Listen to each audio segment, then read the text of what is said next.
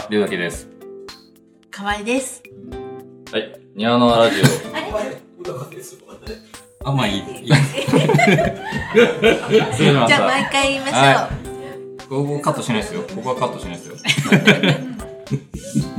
こんにちは、りゅうだけです。かわいです。小高です。はい、ニワノワラジオトークトゥゲザー第3回の後半です。引き続き、千葉県白子町にて、靴作りワークショップ、えーかっこ靴作り教室と注文靴の制作を行っている小高義和靴工房、小高義和さんにお話を伺っていきます。えー後半は今の輪についてのお話とご来場いただいた皆様に簡単なアンケートをお答えいただいたので、いただいた声を交えてトークをしていきたいと思います。じゃあ、まず、えっ、と、今の輪についておきしていきたいと思うんですけど、はい。率直に 今年の庭の輪はいいかがですか、えっと、まあ、一日しかなかったっていうのもあって、うんはい前日のバケツリレーと かを。投稿とかで見ながら、はい。ちょっと僕は参加できなかったんですけど、あの、その時にちょっと悪あがきして制作を進めたりししながら、まあ、次の日、三達さんとは別の意味で下の方いっぱい見て、ずっと見て、あ、ここみんながバケツリレーしてくれたとこなんだなって思いながら、まあ、過ごしたり、なんか、霊郎さんとずっと喋ってたような感じもします。はい。はい。ね、なんてことを言ってますけど、近く、近くだった。近くはなかったんですけど、なんか、始まる前にちょっと挨拶行って、で、なんか、その後もなんか、あ、なんか話してたような気がするんで。なんてことを言ってますけどね、小高さんはずっと庭の輪支えてくださっててね。あいいうん。本当に。いや、雨の、雨の日、はい雨がふ降るかもしれないっていうか、雨が降った時の、はい。川のはい。作品を出すっていう、はい。なんていうのかな、不安とかも結構ありましたよね。不不安とかちょっと、まあ別のイベントとかで、本当土砂降りになってどうしようもない時に、うんあの、作品出さないで、うんうん。ケースに入れてう、んうん。でタープの真ん中に、うん。そのケースをちょっと積み上げて、うん。ショップカードだけ置いて、そこに立ってたことあるんで、一日。まあ、うんまあ今回、庭のはいつも思うのは、なんかいろんな判断がすごく早くて、で、バーってこうすぐ流れてきて、あ、じゃあこう、その時はその判断を受けてこうすればいいのかとか、うん。で、なんかちょっとそれで動いてるとまた違う判断が来るんですけど、あ、そしたらこう動けばいいって、なんかパッパパッパ来るから、その、まあ僕はすごくやりやすくて、そのなんか、で、そのなんか納得いかない判断じゃなくて、すごく考えられてて、いや、すごいなって、で、それのフォローも、その、なんて言うんでしょうね、SNS の投稿とか、メールとか、LINE とか、うわーって来るから、まあなんかそのチームワークやっぱすごいなと思って、まあバケツリレーっていうその、目に見える物理的なとこ以外で、うん。なんかこう、通信的な部分っていうんですかね、その裏方の人たちの動きとか、なんかいろんなシチュエーションを常に常に考えてやってるのかなっていうのをすごく今回感じて、まあすごいなって思いながら、まあ、石原子で準備してたんですけど、ます。まあ本当に降るって言ったら、ちょっと、うん、その、うんあまり商品はあんま出さないで最低限で、うんうんなんか、あの、でタープのなるべく真ん中にうんちっちゃく出して立ってるだけだったと思うんですけど、うんはい。まあ、そんな感じです。はい。今年はそう、まあラジオをね、はい今聞いてる人だと、まあちょっとわからないんで経緯を説明すると、ちょうど台風がぶつかって、うん一日最初の土曜日が今年にあのできなくて、で、ものすごい雨だったんで、もう、金曜日からですかね、すごい雨だったんで、まあ土曜日はもう会場が、あの、湖のような感じになってて、うんそこでこう、まあ、当初その、土曜日も、あの、手伝ってくれる予定になってたボランティアの方とか、まあ実行委員とかで、あのその湖のような水をバケツリレーでこう、外に担ぎ出すみたいな作業をはい。やったんですけど、うん。でも本当、ね、いろいろ判断が難しい状況でね、うんだったと思うんです作家の方からそういうふうに言ってもらえるとありがたい話だなとは思うんですけど。はい。じゃあ、はい。今年、庭の輪に出していただいた作品とかっていうのは、はい。どういう感じのものだったんですか？うんと、新作は一応、新作っていうか、まあ、今まで作ってた形の、ああのデザインの素材違いとかを、まあ、出したりはしてたんですけど、形はそんなに変わってなくて、まあ、バブーシュとか、うん。あの、紐靴とか、まあ、チャッカーブーツとか、あとは最近 T ストラップシューズとか、まあ人気があるので、そういうものをいくつか出してはいたんですけど、うん。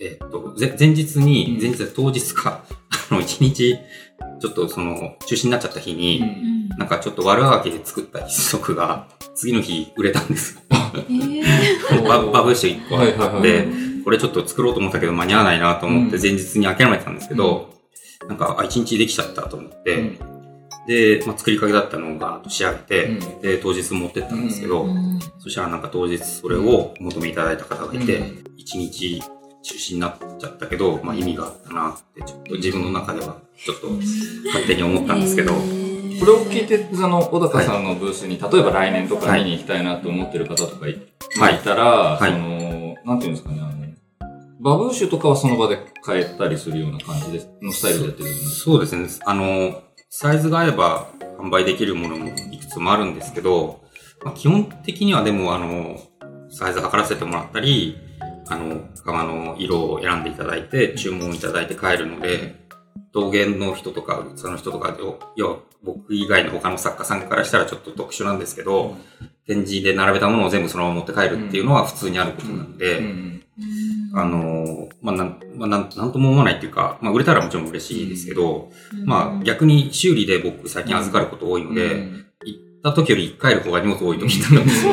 あの話あだから、まあ、あの、まあ、そんな感じですけど、まあ、来年、もし通ってーきていただければ、全然、あの、うん。その場で販売できるものもいっぱいあると思います。はい。はい。まあ、あとは、その、オーダー、さっき話をしていただいた通り、はい。色を選んだりとか、はい。まあ、細かいところまで選びたいとかっていう場合は、その場で相談をしあて、まあ、そうですね。はい。そのサイズを測っていただいてはいとかっていう感じでやるスタイルも、あの、されてるってことですはい。ね。はい。え、もう庭の輪って何回出てくださったんでした今日は桜、あの、上司行為になってからなんですよ。うんうん。その前の、あの、プレと1回目なんでしたっけ、あの、河村記念美術館のは出てなくて、うんちゃんと調べてますよ。上司行為に7回な。7回ですね。はい。2023、22、19、18、17、16、15。だから15年からもう開催してる限りはずっと出ていただいてるってことですね。うん。はい。そしたらね、やっぱりね、はいあの、お直しとかね、はい。あ、そう出そうてきますよね。そうなんですよ。うんうん。はい。うん結構あります？その、去年にはあの輪で、あの、去年ってことはないすいません。はいま今年も。はい。あ、あの、何年か使っていただいて、あありますはいうんうん。今回も、えっと、2足か3足預かって、うんうん。結構前、5年ぐらい前うん。のやつかな。うん。なんかありました。はいうん。まず。で、なんか修理に出しつつ、新しいのを頼んでくれた方もいましたし。あの、まあ普通に、その、修理だけだったんですけど、あの、住んでる場所、住所聞いたら僕が前住んでたことある町だったりして、うん。あ、ちょっとそこでちょっと会話が、あの、まあ後からやりとりの中でメールでやうん。会話が弾んだり、うん。そういうこともありました。うんはい。庭は実は今回で10回目だったんですよ。でコロナでまあ中止になった回もあったんで、はい10年目ってわけではないんですけど、はい。うーんと、小高さんが出られた2015年から、はい。なんか今年までで変化を感じる部分とかってありますか？ね、えーっと、うーん、なんかちょっとインターナショナルになってきた感じがして、日本人じゃない作家さんとかいたじゃないですか。うんそれはなんか、それはなんか、あれですかね、ちょっと、普通の作り手だとあんまいないのかもしれない。まあ、いなくはないんだけど、その陶芸とかだといっぱいいるんですかね。なんか修行に来てっていう、なんかあマシコとか、そういう、うん。そうなんかそういう人が増えた、増えたっていうか、いるようになったなとか、あとはなんだ、なんかあの、うーんと、うーん自分の中でペース配分が上手くなったかもしれないって、ちょっと思いました。うんえー、それはなんかこう、準備とか。準備っていうか、あの、過ごし方っていうか、最初の初めて出た出た時って、はい。なんか本当帰って何もできなかったんですけど、あで、なんかその、まあ半分熱中症みたいな感じで、次次の日ですけど、なんかこう倒れてるわけじゃないですか。で、こう昨日楽しかった、すごかったなと思って、こうインスタとかフェイスブックかちょっと忘れたんですけど見てたら、なんか松野さんとか、あの、片付けも参加してるし、かき氷も出してるし、もうなんだこの人って思って、ウイさんとか多分僕の隣の隣、多分その時初めて会った時隣志村さんで、その隣ウイさんだったんですけど、うんうんウイさんもいたよなと思って、片付けってんだこの人。どういう体力してんだろうなと思って、なんか、うわーってちょっとこう、打ちひしがれたっていうか、うん。もうなん、どう、どうやったらそんな風にできるんだろうなってすごく思って、うん、なんかそういうのがすごくやっぱりいいなって、その時すごく思って、なんか、ああ、ああいうのやんなきゃってすごく思ったんですよね。なんか、うん、ああいう風にやんなきゃ、ああいう風になんなきゃってすごく思って、うん。でも今年終わった後にね、Facebook の投稿で、はい。はい。あの、桜体育館のところにある、はい。あの、なんて方でしたっけ？あ西村活動さん。はい。西村勝夫さんの銅像を、はい。あの、挨拶はい。したんだっていう書いてい。らっしゃいましたけど、それはあれですか？あの、はい。ちょっと時間を作って見に来たとか。えっと、いや、行く前に、多はい。分朝搬入の前とかちょっとめちゃめちゃ早いじゃないですか。はすいません。朝、朝寄って、はい。5, 時台か6時台かちょっとわかんないですけど、はい。行って、もうあの、この間もあげたんですけど、はい。何年か前の、その、一回中止になる前の回の時も確か僕寄ってあげてるんですよ。うん。で、あの、前半でも話してた、まあ、北海道に住んでる友達が、まあ、そういうその人の日本の普通産業のなんか元になった人だみたいなのをなんかで上げてて、あ、そんな人いるんだと思ってちょっと調べてたら、あ桜の、ね。旧桜藩士の人じゃん、この人と思って。で、銅像、あ、はい。桜大会の前にあるよと思って、もう今度通ったら素通りできないよ、これはと思って、でだ。や寄らなきゃと思って、うん。ずっと思ってて、なかなか庭縄以外で桜の大会の前通んないんで、ちょっと、はい、そのタイミングで、うんはい。うんそう、僕も、はい。あの、小高さんのその、Facebook の投稿を見て、はい。調べて、はい。あこんこういう方いらっしゃるんだって知ったんで、はい。そうなんです。なんかリーガルコーポレーションはい。の元になった、あうん、創業者の方なのうね。ん。の築地で伊勢勝っていう、うん。まあ、靴の工場をまず作って、うん。それが、まあ明治30何年かに、えっと、桜組、さ、さ、桜市の桜から取って、うん。桜組っていうのになって、うん。で、それが後々日本製菓、まあ今の、えっと、リーガルコーポレーションになった、うん。元になった人なんで、やっぱり明治のうん。初期の西欧の文化を取り入れつつ、うん。なんか国産化を進めないと、貿易黒字赤字がすごかったんで、うん。それをこう、国産にして、なんとか国力を上げていこうっていう時の、まあそういうすごいかな。まあそういうすごい人が、まあ桜にいたっていうのが、はい。ですよね。はい。なんかちょっとご縁を感じて、うんはい。確かに。そのね、小高さんのこの書き込みに、あのー、実行委員長の坂本さんもね、なんはいか、桜は靴の、うん。あの、産地、あんまり知られてないけど、靴の産地なんだよね、みたいなことも書いてあって、はい。そうなんだと思ったんですけどね。はいじゃあ、庭のは、以外の、あの、クラフトフェアとかも出られたりする、してます？えっと、今は、うんと、うんと、暮らしずくっていう、はいはいはい。あの、菅原ガラスさんで、えっと、やっている、うん。開催されてるのに、一応、庭の輪を年にそれぞれ出てうん感じなんですけど、うん前は自分たちでちょっと企画して、うん放送手仕事博覧会っていうのをいすみでやってたんですけど、うん今ちょっと、あの、やってないんですけど、うんまあそういう自分で企画する大変さもよくわかってるんで、うんやっぱり、庭のはすごいなって思いながら、いつも参加してます。ありがとうございます。はい。はい。すいません。じゃあ、ここからは、はいえっ、と、今日来ていただいた、あのー方から募ったアンケートを、ちょっと庭の輪では、あの、はい。なんとか名物にしたいなと思ってる、はい。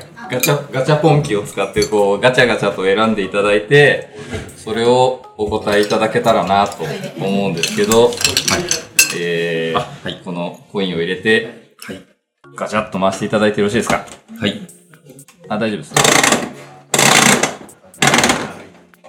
黄色い、はい。で、それを皆さんに渡していただいて、はい皆さんの方でまず、はいラジオネーム、はいお願いします。ラジオネーム、鳥貴族。庭の輪に来場されたことはありますかっていうの5回以上だって。すごい。ありがとうございます。ありがとうございます。庭の輪ラジオをご存知でしたか？聞いたことがある。ありがとうございます。ありがとうございます。早く質問言ってくださいあはい、質問ね。はい。音楽好きという噂を聞いていたのですが、普段どんな音楽を聴いていますか？作業中も聴いたりしますか？はい。あ、僕ですか？あ、いい質問ですね。あ、僕に質問ですよね。え、そうですよ。誰に質問誰に質問を？僕とね、望み答えてもこう誰も喜ばない質問なんで。そう。なんか昔ジャズとかいっぱいかけてたんですけど、うん。なんか作業に邪魔にならないものがよくてそういうのかけてたんですけど、うん。人がやるときはそういうの聞くんですけど、うん。うん。なんか僕の方でかけてたりするんですけど、最近はあの、おとぎ話好きなんで、おかけてた。り、なんだろうな、水曜日のカンパネラは聞かないんですけど、これはね、そう、前回、前々回のあのちょいちょいね、かぶせていたんですけど、三田さんとね、ありがとうございますあの書いていてもらえると。なんか、うーんと、バースデーとか、おー。なんだろう、いうんと、と YouTube とかで音楽聴いてるとなんか、どんどんアルゴリズムで出てくるじゃはないいですか。はいはいはい。あれでずっと聞きかけておいて、一人の時はなんかでもそういうちょっとうっさいやつとか、うっさいって言ったら失礼かもしれないですけど、YouTube で聞くんだ。YouTube だったり Spotify だったり、うん。なんか何にもないのも良くて、うん。なんかほんとその時によって、うん。なんかね、あとラジオ、ラジオっていうかそのニュース番組好きで。前はね、大竹誠のゴールデンラジオみたいなのとか聞いてたんですけど、最近全然聞いてなくて、文化放送？文化放送の、うんその、えっと、ポッドキャストとか聞いてたんですけど、うんうん。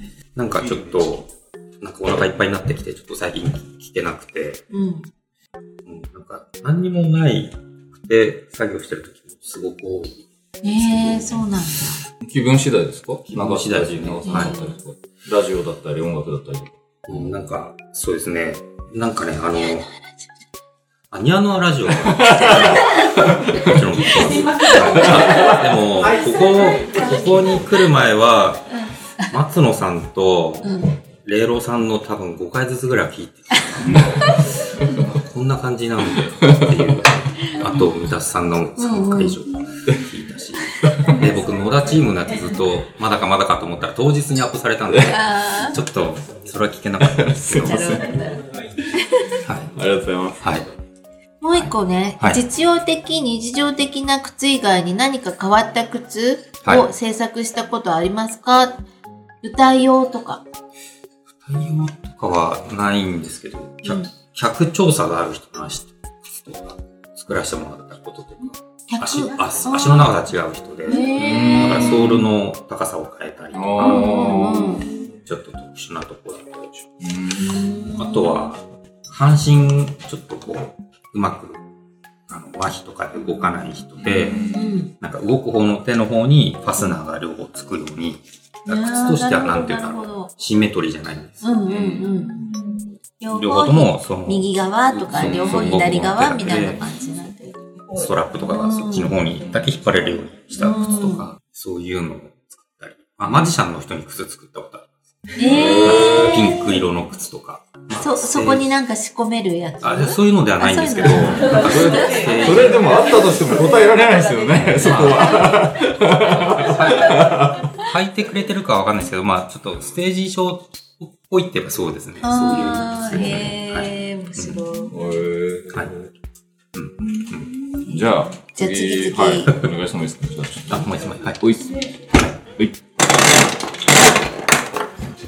はい。はい。はい。はい。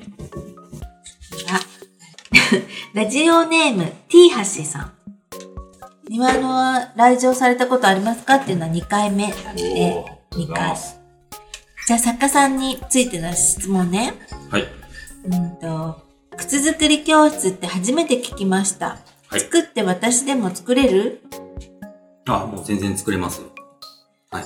ワークショップの出張サービスやってませんか？出張サービスは昔ちょっとやってたことあるんですけど、うん、なんかいろいろ忘れ物したり、ちょっと取り返しのつかないこととかが、まあ、りそうになったこととかあるので、うんうん。なんか昔、最近あんまりやんないんですけど、昔その出店しながら制作してたんですよ、僕。なんかそのうん手縫いの作業はできるんですよ。うん外あだから針と糸持って、あと仕込んでいったうん。皮穴開けていった皮とか持っていって、うん縫ったりしてたんですけど、うん。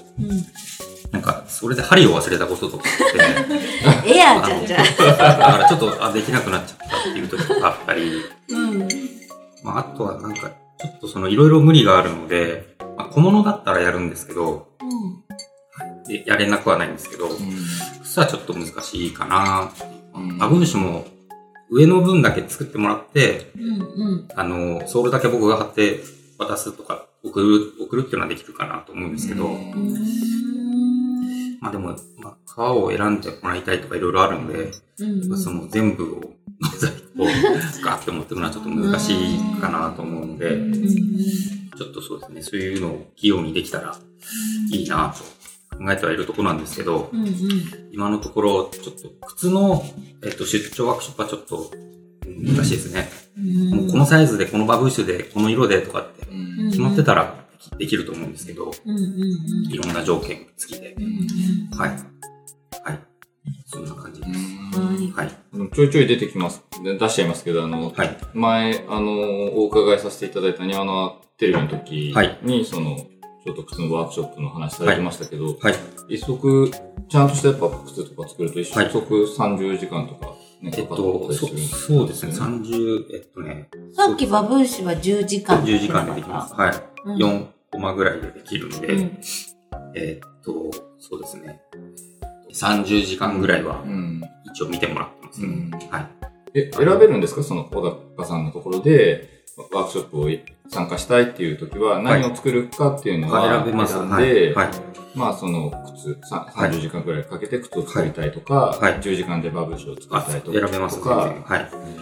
だから、いきなり、なんかすごいブーツとか作りたいって人もいますし、うん。あの、でできるもんなんですか？紐靴なら、紐のブーツならまだ多分できます。ね。ちゃんと仮合わせを一回作るので、二回、二足作るイメージですけど、まあ、全然できます。でも、ね、はい。靴、しっかりした靴を作れるって言ったら、結構すごいいいなというか、その、うん。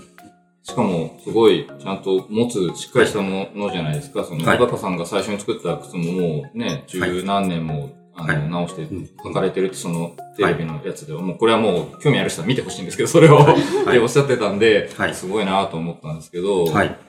そそういうものが作れるってことですよね。あそうです。はい。はい全然。僕今入ってるジャッカーブーツっていう、うん、これだったら、すごい時間も短く割とできます。へーはいうん短くっていうか、まあ、比較的簡単にできるものですね。うん。靴を自分で作れるなんてね、ちょっと、すごい、うんすごいなと思いますよね、本当に。はい。ううんん。私も右と左の大きさがちょっと違うから、はい。なんか自分の靴作ってみたいなとか思ったりはするんだけど、はい。うん。まあ、そういうのも調そう整して。いうね、悩みのある人結構いる、いいそうですよね。そうですね。ままあ、大体左右は違うのかなみんあ、な。あ大体皆さん違います。はい。うんうん。同じ人はまずあんまりいないですね。うんあんまり人はいないんですね。うん。うん。あそういうなんか、あの、問題があってくる人もすごく多いですしう、んうん。その、さっきもちょっと話出たんですけど、奥さんの靴作り続けてた人も、うん。うん奥さんがちょっと足が26センチとかっていうと大きい方で、うん。日本でなかなか合うサイズないから、うん。うん旦那さんがずっと奥さんの靴をひたすら作ってたっていう。うん。うん。で、うん、いうのがあったり。うん。うん。いいですね。なん。はじゃあ、お時間の都合もあるんで、次の、うん。あの、ガチャガチャを最後の質問させていただきたいなとはい思います。はい。すごい3色本当だね。あ本当だ揃いましたね。青。青。はい。さて、誰かな？なんで笑ってるんですか？ラジオネーム、南の方の陶磁器製造業の方からいただきました。えー、庭の来場されたことは5回以上。ありがとうございますあ。りがとうございます。庭のラジオご存知でしたかって、常連って初めてここに常連って丸がついてますよ。マジですか？ありがとうございます。ありがとうございます。えっと、靴作りってひらがなで靴作りってはいいう表記への思い。は、あ、さすが、いいとこ。うんさすが、なんて。カフェっていうところにもね、つあそうそうそれもくっつけて話していただけると。はい。はい。と、僕が、その、教室始めようと思った時に、うん。秋葉原でハンダゴテカフェってあったんですよ。なんでこうやってハンハンダゴテマニアック。中で出てきて、うん。なんかそれいいなと思って。うんで、靴作りってすごく漢字で書くと、うん。まあ僕の自分の工房の名前もそうなんですけど、うん。すごいちょっと硬いじゃないですか。なんか、うんすごく難しそうなイメージがすごくつついてしまうので、でも、ものづくりって全部そうなんですけど、あうんと、一個一個の工程を区切れば、それ自体はすごく簡単なものなんですよ。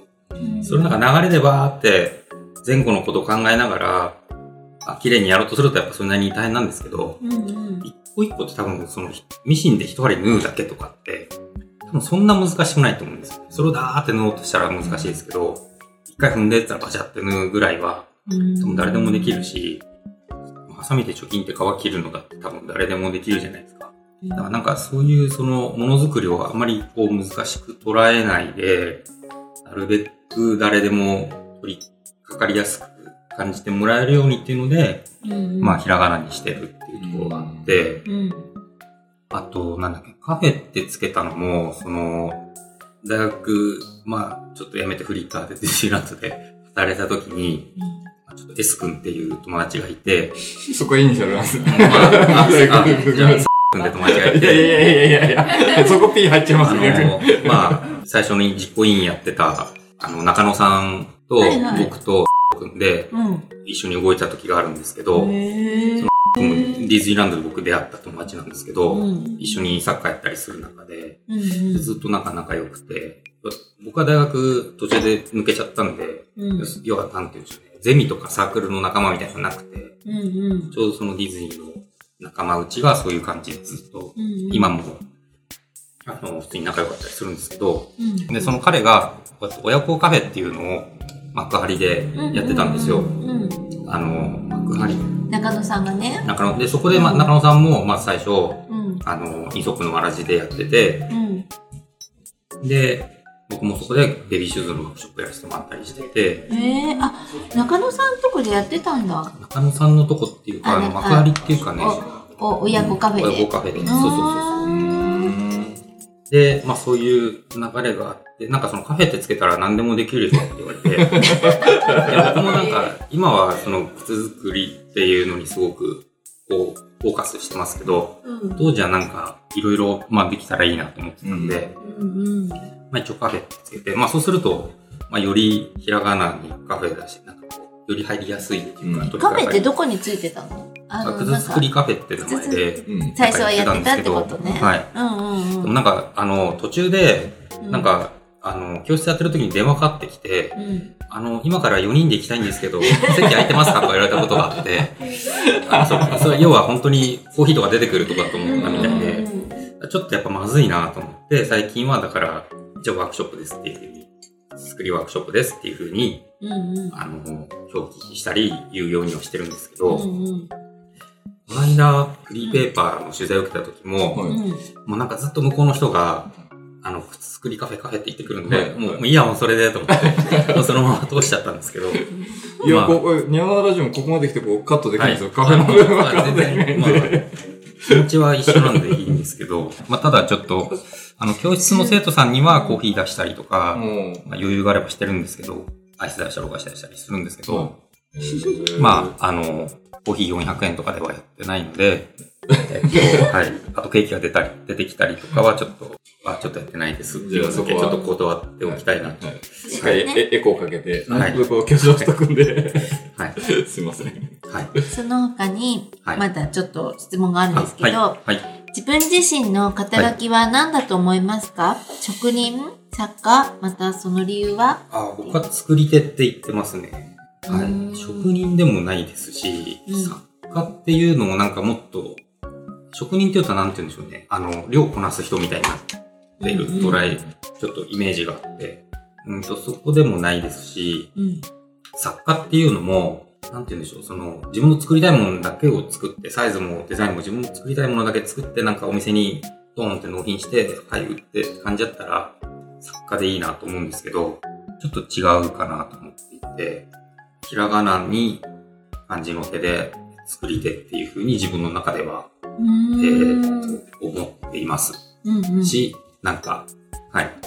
まあ、メールとかには靴屋の小高ですとか書いちゃうんですけど、えっと、はい。うん、そのも中で。のづくりは仕事という感覚ですか、い。仕事は楽しいですか？って。はいさ前半のなんかの質問と結構うん。答えにもなるんですけど、あまり仕事とも思ってますし、うん。なんかし趣味のような遊びのような感じもやっぱりすごくあって、最初の頃は本当休みがいらないと思ってたんですよ。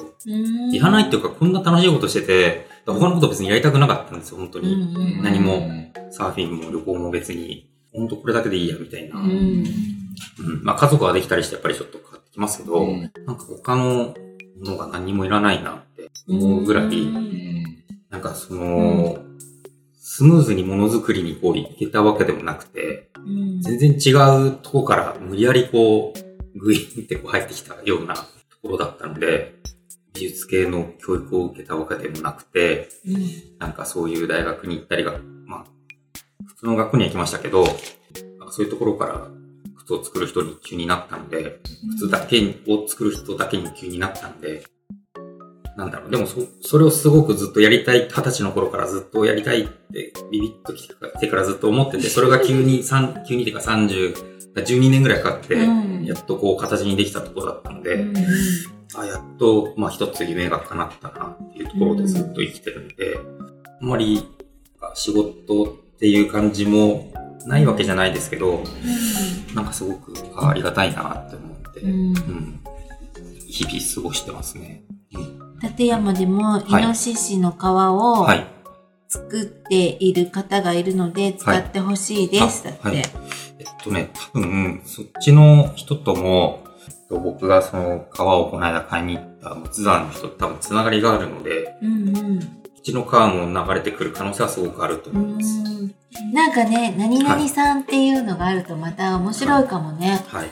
なんかね、もちろん、立山さんとか。一つのエリアだけでの、ん。その、なんていうんだろうな、えーっと、コストより、いろんなエリアからやっぱり集めたりした方が、うんうん。いい部分もあると思うので、うん。スケールメリットっていううか、ん。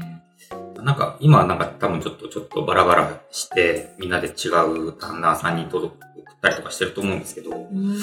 うちょっと外房エリア、なんていうんだろうな、うん。房総エリアとかでうん。まとまって、うん。ドーンってできたら、うん。もっと多分手に取りやすい価格になって、革時代になって、もう僕らもその製品に転嫁する抑えられたりとか、安くしすぎる必要はもちろんないんですけど、あの取る人、皮をなあの、量で打つ人、うん。それをさばく人、なめす人、まあ、そういういろんな人にリスペクトを持った価格でやっていかなきゃいけないんですけど、うんとまあもうちょっと安定供給っていう面では、いろんなとこからまとまっていってくれた方がいいのかなと思いますね。うん。はい。小高さんのストイックで真面目な様子がはい伺えてよかったです。フリーター時代のことなどはい自分と重なる部分もはい。あり共感できました。はい。ものづくりのきっかけの年も同じでした。あ、はい。ちなみに飲み物は、はい。えーっと、辛めのジンジャーエールが飲みたいです。は いあ、僕も辛めのジンジャーエールです。はい。課題とね、させていただいて、はい。ありがとうございました。ありがとうございます。いや、まあそんな、あの、今話していただいた部分ももしかしたら含まれるかもしれないんですけど、はい。えー今後新しくやりたいこととか、はい作っていきたい作品とかがあれば、はい教えていっていただきたいんですけど、えーっと、まあもう出ちゃったんですけど、まあ、イノシシ、ジビエレザーを使ったものとか、うんうん。あとはなんだろうな、もうちょっとなんか、手を出してないような、うんちょっと外国産の高い皮とかを一回ぐらい使ってみたいなとか思ったり、あとは使う、なんかちょっと作って、作ったことのないデザインもまだ靴っていっぱいあるので。そういうのを定番で並べたりはちょっとできないですけど、うん。オーダーサンプルとか何足も注文いただいてる方とかには提案できるよううにん。やってみたいな。うん。はい。あと、意外と僕サンダル作り昔よくやってたんですけど、うん。うん。最近全然やってないんで、なんか来年ぐらいからはまたちゃんとやってみたいなと思ってるんですけど、うん。新作にはなんないかもしれないですけど、意外とサンダルって難しくて、うん。ちゃんと合わせようとすると、ううん。ん。うん、手に取りやすいいいものをもうちょっと、うん。あの、考える必要もあるかなと、はい、考えています。はい。楽しみです。はいうんじゃあ、最後なんですけど、吉野さんにメッセージとかいただけるとあありがたいです。えーっと、あ、じゃあ、あの、次、暮らしずくあ、そうです。はいい。つなんですか？10月の21、22ですね。うーん。はいが、暮らしずくです。うんうん。その準備を今進めています。あとは、これから庭のを目指す人みたいなはい。質問とかなんか事前事前にいただいててちょっと思ったんですけど、はい。うんもう最初は全然こう、歌詞にも棒にも引っかかんないだろうなと思ってたんですけど、なんか多分、ものづくりって続けていくとどっかでなんかのきっかけがあると思うんですよね、みんなね。うん。とか、僕も工房をまず自分で構えることができて、生徒さんが集まって、ちょっと集まってくれて、で、なんか、それで何年かやって、じゃあ次なんだろうって思った時に、あ、なんかそのギャラリーとかの展示会だと思ってたんですよ。うん。で、そうしたら、あのギャラリー店さんってところから声かけていただいて、うん。展示会やらせてもらって、うんあ企画展に参加させてもらって、あなんか自分でもこんなのできちゃったと思って、で、なんかすごく自信がちょっとついて、うんあ、これ、この勢いでなら庭野は応募できるかもと思って、ちょっと、あの、と飛び込んでみたんですけど、うん。で、まあ、なんとかで出てみたら、やっぱりその、まあ、松野さんとかおいさんとか、わーっていう人が必ずいると思うので、そういう人にどんどん近づこうとか、こういうのいいなと思ったら、そういう人たちと時間を共にできるところをちょっと思ったりすると、なんかどんどんどんどんそういうところに染まっていけるというか、入っていけるというか、かなと思うので、まあなんか、ものづくりをつく、する人がどんどん増えていってほしいのと、なんか庭のを目指してくれる人が増えてくれたらいいなと。で、松野さんのかき氷をうん。楽しめる人が増えたら、もうなんかもっとみんなで楽しめたらいいなって思ってます。はい。かき氷については、はいあの、ニワナラジオの松野さんの、えー回を聞いてください。はい。そうですね。はい。はい。すごい、もうねは、ヘビーリスナーですね。いやーもう本当にありがとうございますニワノアとね、ニワノアラジオが好きな方が、あの、嬉しい。あの、うっと思うようなことを随所に今日は、あの、混ぜていただいて、貴重な。本当に、貴重な本当回でしたねに貴重な貴重なお話を本当にありがとうございました。ありがとうございまし。た。じゃあ、いろいろ聞いてきて本当嬉しかったです。はい。遠くからわざわざありがとうございました。はい、帰りの電車がなくて困ってます。台風で外房線が運転見合わせになってねどうしようとこなんですけ朝まで飲みましょう。じゃあ、あの、小坂さんにぜひ盛大な拍手をお願いします。ど。ありがとうございました。小坂さん、えー、そしてご来場いただいた皆様、えー、ありがとうございました。ありがとうございました。した。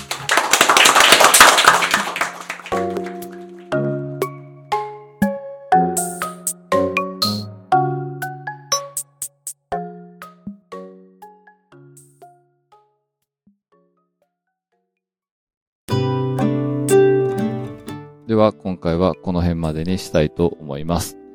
よろしければ番組のご感想をお寄せください。メールや SNS はもちろん、郵送でのおはがきなども大歓迎です。Twitter の場合は、ハッシュタグ、ニワノアラジオをつけてつぶやいてください。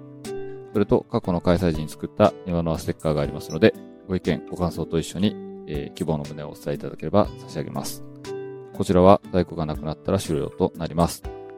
また、このポッドキャストは Apple Podcast、Google Podcast、Spotify、Amazon Podcast などでも聞くことができますので、そちらでフォローなどをしていただければと思います。